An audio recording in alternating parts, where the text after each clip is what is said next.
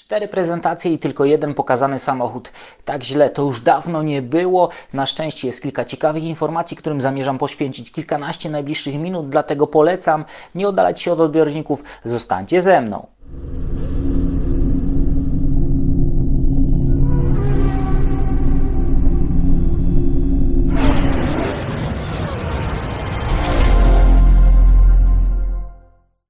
Jest środa, 8 lutego, Daniel Biały, Echa Padoku. To, że widzimy się dzień po dniu, należy traktować w kategorii małego sukcesu, a teraz garść informacji. Na początek jeszcze ciepła informacja o tym, że Mohamed Ben Sulayem odsuwa się od takiego codziennego nadzoru nad Formułą 1.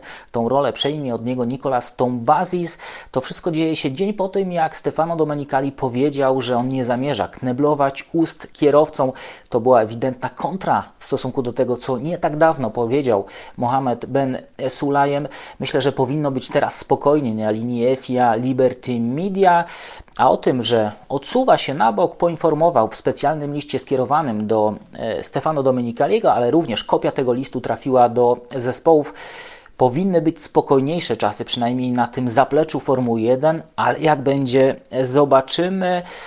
Wracam do wczorajszej analizy. Kyle Foster, były specjalista pracujący w Formule 1, cały czas specjalista zajmujący się aerodynamiką, zanalizował wczoraj to, co pokazał zespół Alfa Romeo. Wiele wspólnych punktów do tego, co powiedziałem, co mnie niezwykle cieszy, natomiast odniósł się do tej dość kontrowersyjnej rzeczy, która znajduje się na krawędzi podłogi. Jego zdaniem, według jego analizy, da się zalegalizować tego typu element i właśnie ten punkt wspólny obu naszych analiz czy próby e, rzucenia okiem na to, co pokazała Alfa Romeo, jest taki, że ten obszar podłogi będzie tym polem rozwoju, polem badań, polem być może pojedynków między zespołami, więc ciekawy obszar do obserwacji.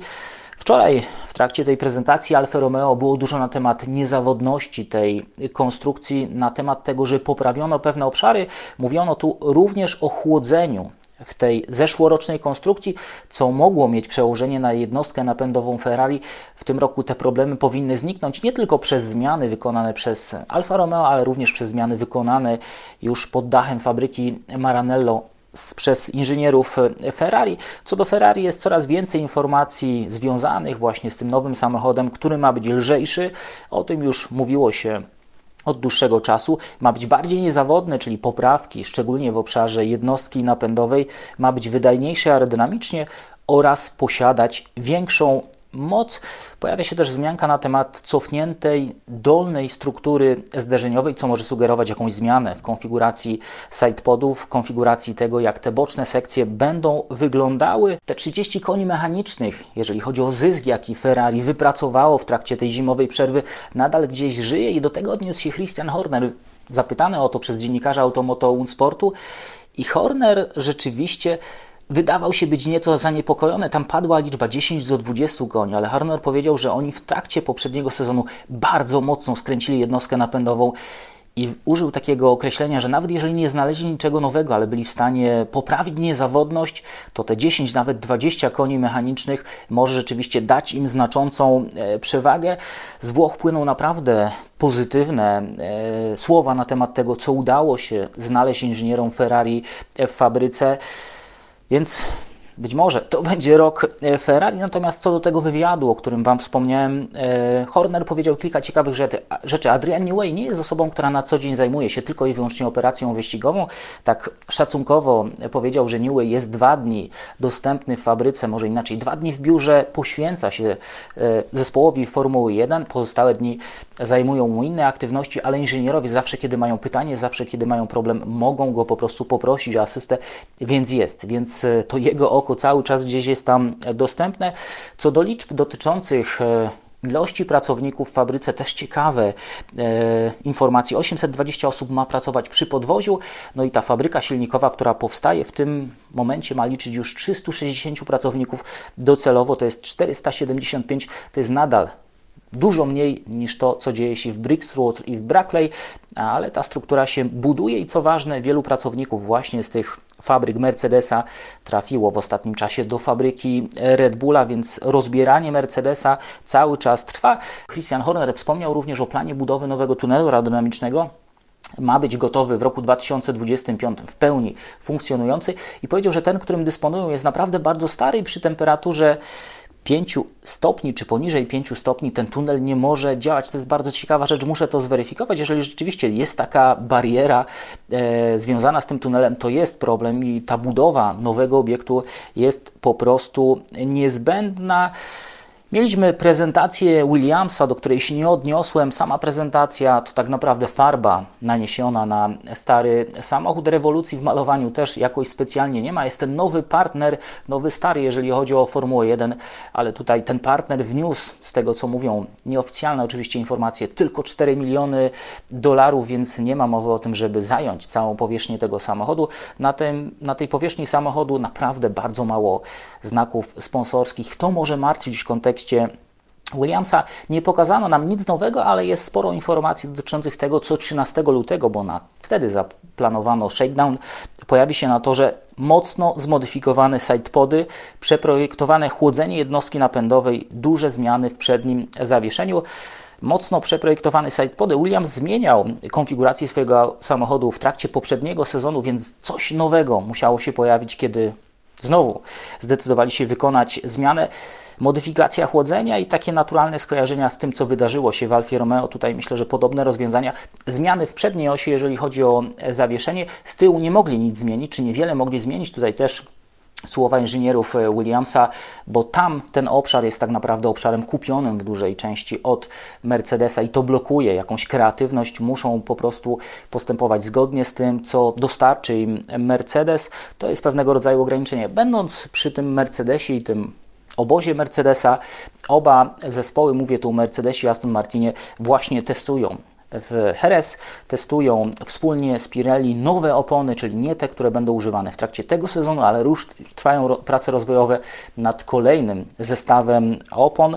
To bardzo ciekawe. Są tam etatowi kierowcy Mercedesa. W ogóle ciekawy Mercedes w trakcie tych testów tylko i wyłącznie korzystał z etatowych kierowców. Ta wiedza na temat opon jest naprawdę kluczowa. Jest również Fernando Alonso i równocześnie, kiedy na torze trwają testy, zespół Aston Martina w fabryce odpalił tą nową konstrukcję, czym pochwalił się w mediach społecznościowych.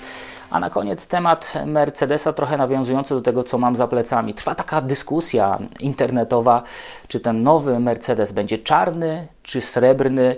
Sam zespół też w mediach społecznościowych rzuca różne tropy. Z tego co wiem, możemy spodziewać się srebrnej strzały. Ten samochód będzie srebrny, ale nie w całości. Duża część tego samochodu ma być w ogóle niepokryta jakąkolwiek farbą. Duża część ma być po prostu czarna, ma być widoczne włókno węglowe. To ma pozwolić zespołowi Mercedesa po pierwsze, podobnie jak Alfie Romeo, zaoszczędzić trochę na wadze samej tej farby.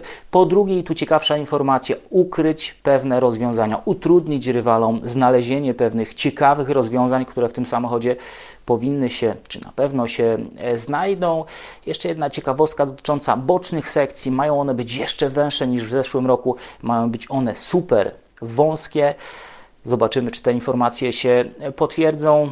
Co Mercedes chce ukryć tym czarnym malowaniem? Być może jakieś rozwiązanie klasy systemu DAS. O tym przekonamy się wkrótce, kiedy ten samochód wyjedzie na tor, bo z tego co można było przeczytać chociażby w dzisiejszym oświadczeniu pracowym Mercedesa, te prawdziwe zdjęcia W14 pojawią się bardzo późno, dużo później niż ta oficjalnie zapowiedziana prezentacja. Dostaniemy rendery, dostaniemy urywki, strzępki e, informacji na temat tego, co działo się na torze w trakcie shakedownu, ale prawdziwy samochód zobaczymy pewnie tuż przed startem tych zimowych testów. Mercedes kryje się ze swoimi rozwiązaniami i zastanawiam się, co ciekawego mogli znaleźć, co ciekawego mogli wymyśleć. A patrząc na to, co wydarzyło się w konstrukcji Alfy Romeo, te obszary swobody nadal są. Inżynierowie mieli sporo czasu, żeby je przygotować, i wygląda na to, że udało się coś ciekawego przygotować nie tylko w fabryce Mercedesa, ale myślę, że również w innych fabrykach są ciekawe rozwiązania, które niedługo zobaczymy. A jeżeli się pojawią, to na pewno